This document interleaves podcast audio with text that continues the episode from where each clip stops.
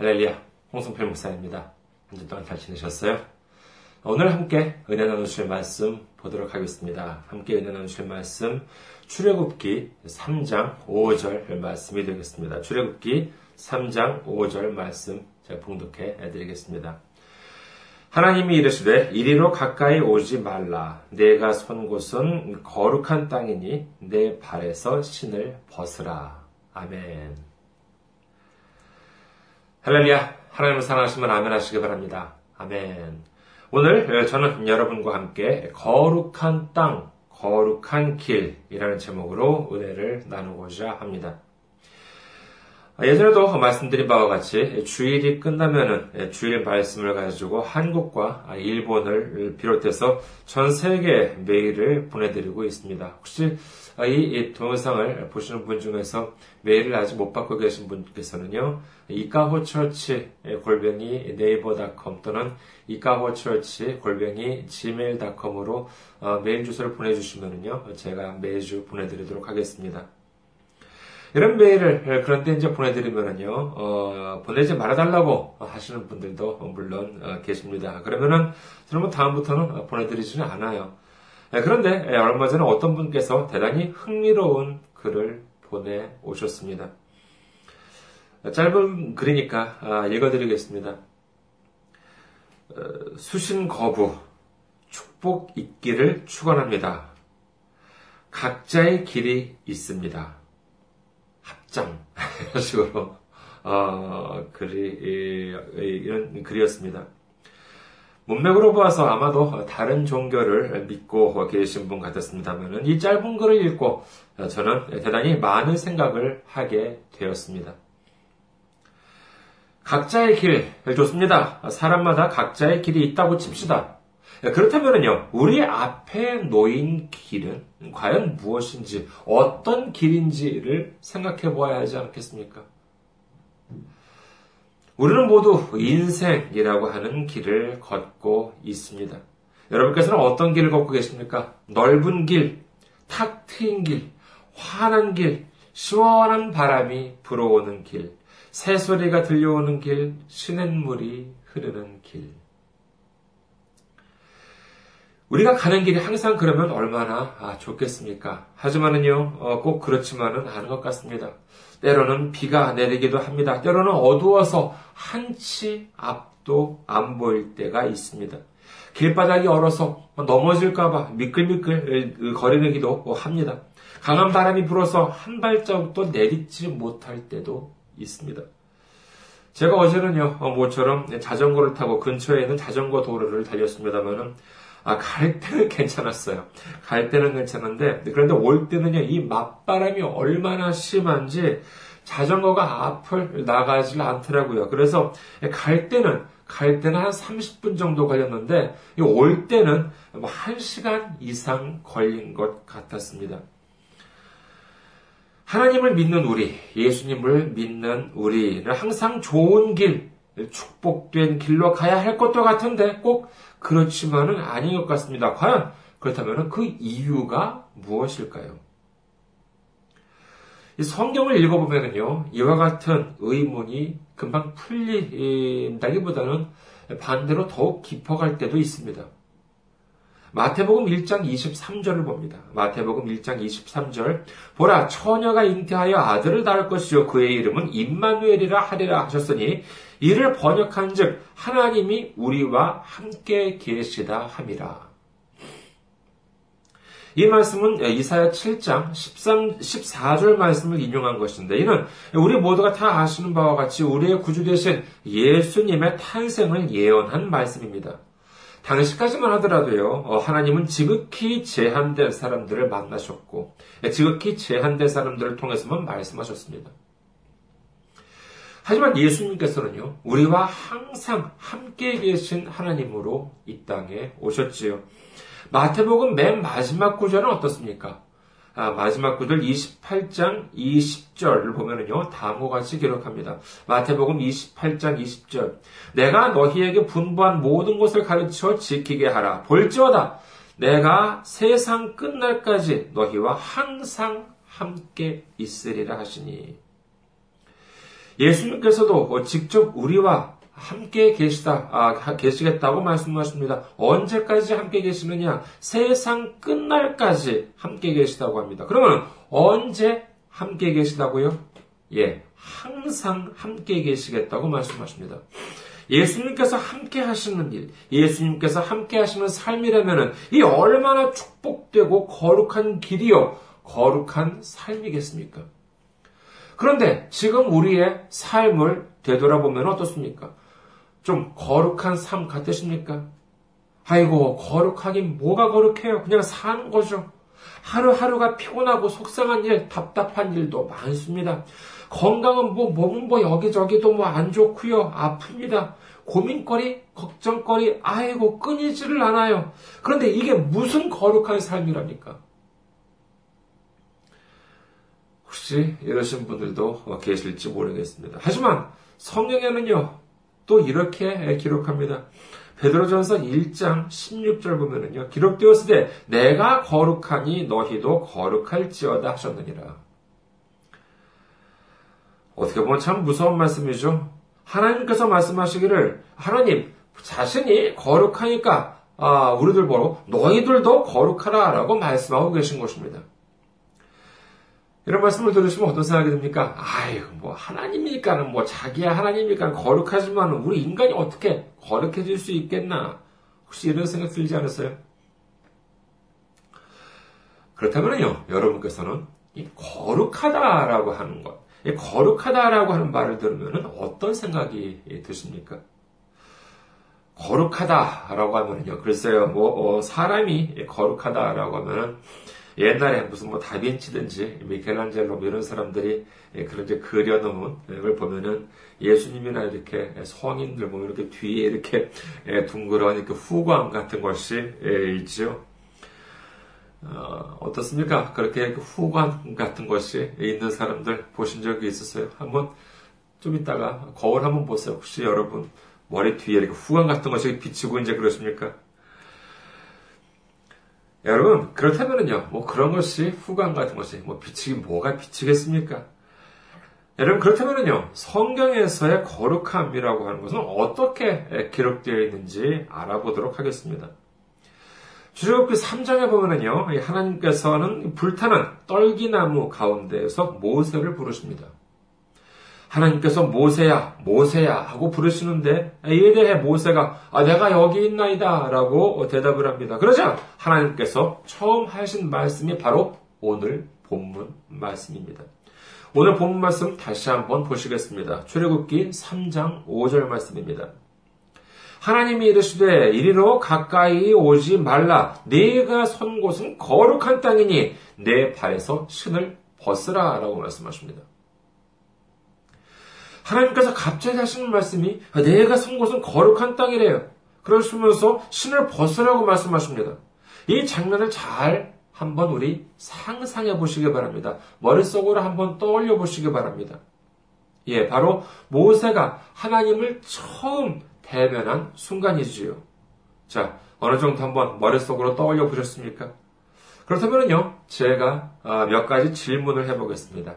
예, 아니요, 예 또는 아니요로 마음속으로 어, 한번 대답을 해보시기 바라겠습니다. 먼저 첫 번째 질문입니다. 하나님께서 내가 선 곳은 거룩한 땅이다 라고 모세한테 말씀하시기 전에 모세는 그곳이 거룩한 땅이라는 사실을 알았을까요? 이것이 첫 번째 질문입니다. 예 또는 아니요를 한번 대답해 보시기 바랍니다. 둘째, 하나님께서 내가 선 곳은 거룩한 땅이다. 라고 모세한테 말씀하시자마자 갑자기 어디선가 눈부신 불빛이 막 나면서 그곳 주변 땅이 막 거룩한 모습으로 변했을까요? 이것이 두 번째 질문입니다. 어떻습니까? 자, 그렇다면요, 마지막 세 번째 질문 나갑니다. 세 번째 질문. 만약에 첫 번째 질문도 두 번째 질문도 답이 아니요라고 생각을 하셨다면은, 그렇다면은, 그곳 땅이 거룩하다고 말씀하신 하나님께서는 거짓말을 하신 것일까요? 예, 정답은요, 모두 다 아, 아셨을 것입니다. 이 세 질문 모두 정답은 아니오입니다. 모세는 그곳이 거룩한 땅이라는 사실을 알지 못했을 것이고요. 하나님께서 거기가 거룩한 땅이다 라고 말씀하실 순간 눈으로 알아볼 수 있게 정말 무슨 뭐 거룩한, 거룩한 땅으로 막 이렇게 신비스럽게 변한 것도 아닙니다. 하나님께서 모세를 부르신 땅이 어떻게 생겼었겠어요? 이 부르신 땅이 호랩산이라고 하니까는요, 이거 뭐 신의 산하고 똑같다고 이제 신학자들은 일반적으로 말을 하는데, 그냥 뭐 산길이었겠지요. 제가 직접 가보지는 않았습니다만은 인터넷으로 보니까는 완전히 뭐 신내산 아주 그냥 바위 산이더라고요. 예, 그러니 아마도 하나님께서 거기가 거룩한 땅이다라고 하시기 전이나 그 다음이나 눈으로 보기에는 그저 바위산의 바위 바닥이었을 것입니다. 하지만 왜 그곳이 거룩하다고 할 수 있겠습니까? 그 이유는 하나밖에 없겠죠. 무엇이겠습니까? 그것은 바로 하나님께서 그 땅이, 그 곳이 거룩하다고 말씀하셨기 때문입니다. 어디가, 어디가 거룩하다고 말씀하셨어요? 예, 그렇죠. 내가 선 곳, 바로 그곳이 거룩하다고 하나님께서는 말씀하신 것입니다. 여러분, 거룩한 곳이 어디입니까? 거룩한 땅을 뭐 이른바 한자로 무슨 뭐 성지라고 이제 이렇게 합니다만 제가 예전에 성지 순례에 대해서 말씀을 드린 적이 있었습니다. 성지 순례 뭐 이렇게 얘기하면 주로 기독교인 분들이 성지 순례라고 하면은요 뭐 이스라엘, 뭐 예루살렘이나 베들레헴 등을 이제 돌아오시는 줄로 알고 있습니다만은 제가 여러분께 말씀을 전한 것을 찾아보니까는요 작년 8월달에 제가 말씀드리기를 아 이는 성지 순례라고 하는 이름은 좀 적합하지 않습니다. 이것은 성지 순례가 아니라 성지 관광이다라고 제가 말씀을 전해드렸더라고요. 그런데 제가 생각을 해보니까는요. 아, 이는 이 성지 관광이라고 하는 말도 좀 적절치 않은 것 같았습니다. 그럼 성지 순례도 아니고 성지 관광도 아니라면 무엇이냐? 하면은 바로 그것은 사역지 관광 이라고 할 수 있을 것 같았습니다. 뭐 굳이 관광이라는 말이 뭐 거슬린다면요. 탐방, 답사, 방문, 견학이라는 말을 쓰셔도 좋겠습니다. 이스라엘의 예루살렘이나 베들레헴, 갈릴리 등을 다녀오시는 것은 이는 어디까지나 예수님께서 그리고 사도들이나 제자들이 사역했던 지역을 방문하는 것이지요. 오해하지 마십시오. 지난번에도 말씀드렸습니다만은 제가 이곳 방, 이곳을 방문하는 것에 대해서 나쁘다고 절대로 해서는 안 된다. 이런 말씀을 드리고 있는 것은 아닙니다. 전에도 말씀드렸지만은요, 저도 기회가 된다면은요, 언젠가 한번 가보고 싶은 생각은 있습니다. 그런데 여기에 순례라고 하는 말을 쓰는 것은 적절치가 않다는 것이지요. 예를 들어서 순례라고 한다면 어떤 종교에서 신성시하는 그 지역이나 장소를 방문하고 참배를 하는 종교 행위라고 할 수 있겠습니다만 그렇다면 예루살렘이나 베들레헴에 가는 것이 종교 행위가 됩니까? 만약에 이를 두고 종교 행위라고 한다면요, 여기를 안 간 사람보다 갔다 온 사람이 좀 이렇게 더욱 신앙적으로 성숙해져 있어야 되는 건 아니겠어요? 그리고 뭐 여기를 꼭 뭐 갔다 와야지 뭐 목사나 장로나 권사 직분을 주고 뭐 그렇지 않으면 뭐 안 준다거나 먼저 그런 어, 규정이 뭐 있어도 뭐 괜찮은 거 아니겠습니까? 글쎄요, 뭐 실제로 이런 황당한 규정을 둔 곳이 있다는 이야기는 뭐 아직 제가 어, 못 들어봤습니다만은 그렇다면 예루살렘이나 베들레헴에 갔다 오면은 믿음이 더해집니까? 신앙심이 깊어져요? 성숙해집니까? 아닙니다. 무슨 여행사나 뭐 그런 곳에서 뭐 돈 좀 벌어보려고 이 성지 순례라는 이름을 갖다 붙였는지 모르겠습니다만은요. 이는 어디까지나 사역지 방문 정도라고 해야 하지 않을까 합니다. 물론 지금도 예루살렘이나 베들레헴에요. 거기 가면은 정말 예수님께서 거기 이렇게 앉아 계시다든지, 예, 그렇다고 한다면은 뭐 거기가 또 성지라고 할 수도 있겠지요. 하지만 예수님을 만나기 위해서 꼭 그곳에 가야만 하겠습니까? 우리가 흔히 무소부재하신 하나님이다. 라고 이제 이렇게 말씀을 하십니다. 무소부재라고 하는 것이 뭐예요? 무, 무소부재. 하나님이 안 계신 곳은 없다. 즉, 하나님께서는 어디든지 계시고, 지금 이 순간에도 우리와 함께 하신다는 것을 믿으시기를 주님의 이름으로 축원합니다. 이스라엘이 그러면 성지입니까? 거룩한 곳인가요? 아니요. 오히려 예수님을 모셔 드린 우리 마음이 거룩합니다. 예수님께서 머리 되신 교회가 훨씬 더 거룩하다는 사실을 믿으시기를 주님의 이름으로 축원합니다.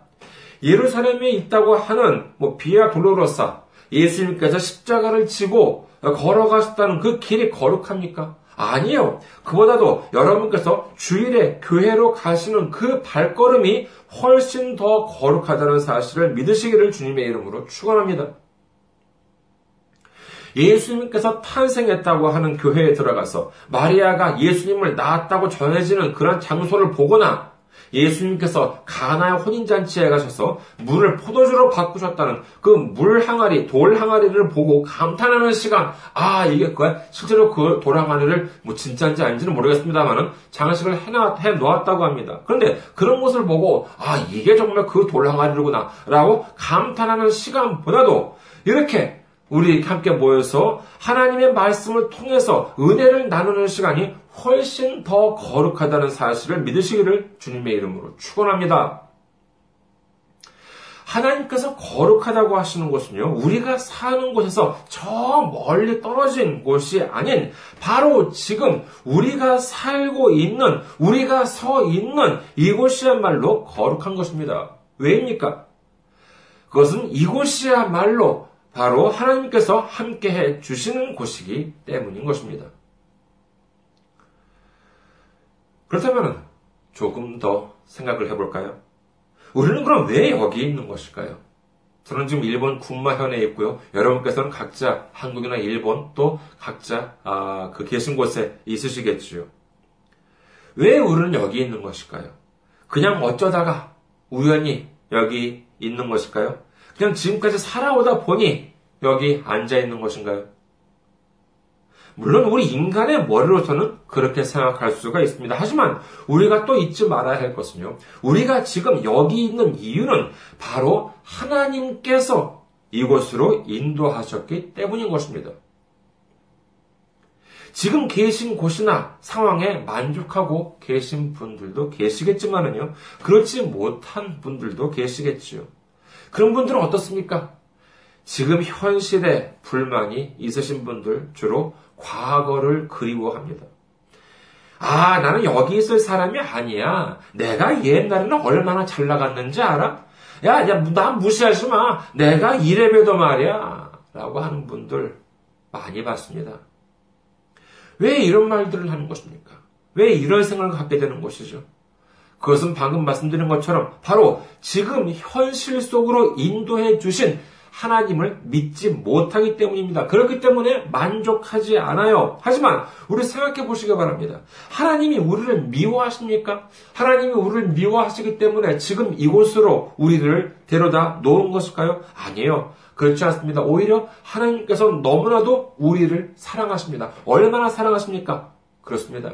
이 못나고 이 모자란 우리를 구원하시기 위해서 하나님의 독생자 예수님을 십자가에 달려서 죽게 하실 정도로 우리를 사랑하고 계신 것입니다. 그 정도로 우리를 사랑해 주시는 하나님께서 우리를 위해 무엇을 아끼시겠습니까? 하지만 그럼에도 불구하고 나를 지금 이곳에 옮겨놨어요. 아무도 안 알아줍니다. 참 답답합니다. 이 일은 안 됩니다. 정말 내가 여기서 정말 그 썩을 인물이 아닌데 말이에요. 참 그럴 때는 얼마나 마음이 괴롭겠습니까? 그러나 우리를 그토록 사랑하시는 하나님께서 하셨다면요. 그것은 우리가 어떻게 해야 돼요? 거절해야 돼요? 거부해야 돼요? 아니에요. 받아 들여야만 하는 것입니다. 왜요? 그것은 바로 전능하신 하나님께서 우리를 사랑하시기 때문에 굳이 나를 이곳에 데려다 놓으셨다고 믿으시기를 주님의 이름으로 축원합니다. 우리 마태복음 7장 9절에서 11절을 한번 보도록 하겠습니다. 마태복음 7장 9절에서 11절 말씀입니다. 너희 중에 누가 아들이 떡을 달라 하는데 돌을 주며 생선을 달라 하는데 뱀을 줄 사람이 있겠느냐? 너희가 악한 자라도 좋은 것으로 자식에게 줄줄 알거든 하물며 하늘에 계신 너희 아버지께서 구하는 자에게 좋은 것으로 주시지 않겠느냐? 우리가 사랑하는 사람에게 가장 좋은 것을 주고 싶어 하는 것처럼 우리를 이처럼 사랑해 주시는 하나님께서는요, 우리에게 좋은 것 주시기를 원하시는 분이십니다. 그런데 우리의 현실은 왜 이처럼 고단하고 답답하고 되는 일은 없고 주변 사람들은 맨날 속만 썩이고 내 마음을 알아주는 사람은 하나도 없고 왜 이런 곳으로 왜 이런 상황으로 우리를 몰아넣으셨을까요? 그것은 바로 지금 나에게, 우리에게 가장 좋은 것이기 때문인 것입니다. 안 믿어지십니까? 그러나 이를 믿으셔야지만 됩니다. 이를 안 믿으면 불평과 불만으로 인생이 파탄나고 맙니다. 이 얼마나 불행한 일입니까? 하지만 이 사실을 믿었을 때 진정으로 우리 인생에 있어서 축복의 길이 열리게 되는 것입니다. 이 사실을 완전히 믿어버린 사람이 누구였습니까? 그렇습니다. 바로 창세기에 나오는 요셉이었습니다. 생각해 보십시오. 요셉의 팔자가 얼마나 기구했습니까? 어린 나이에 형제들로부터 버림을 받습니다. 아무런 연고도 없는 애굽의 노예로 팔려갔습니다. 그것도 모자라서 말도 안 되는 누명을 쓰고는 감옥에 갇히게 되지요. 그런데 이 요셉은 어느 순간에도 불평과 불만을 했다는 기록이 성경에 없습니다. 좋은 것으로 채워주시는 하나님을 믿고 신뢰했던 것입니다. 요셉이 보디발 장군 집에 노예로 팔려갔을 때의 모습을 성경은 다음과 같이 기록합니다. 창세기 39장 2절에서 3절 말씀 여호와께서 요셉과 함께 하심으로 그가 형통한 자가 되어 그의 주인 애굽 사람의 집에 있으니 그의 주인이 여호와께 그와 함께 하심을 보며 또 여호와께서 그의 범사에 형통하게 하심을 보았더라. 그리고 어이없는 누명을 써서 감옥으로 갇혔을 때는요. 창세기 39장 21절에서 23절을 봅니다. 여호와께서 요셉과 함께 하시고 그에게 인자를 더하사 간수장에게 은혜를 받게 하심에 간수장이 옥중 죄수를 다 요셉의 손에 맡김으로 그 재반 사물을 요셉이 처리하고 간수장은 그의 손에 맡긴 것을 무엇이든지 살펴보지 아니하였으니 이는 여호와께서 요셉과 함께 하심이라 여호와께서 그를 범사에 형통하게 하셨더라. 겉으로만 보면은요. 요셉의 운명은 기구하기 짝이 없습니다. 불행의 극치라고 할 수 있겠지요. 하지만 요셉은 하나님을 믿었습니다. 하나님을 신뢰했습니다. 그 결과 어떻게 됩니까?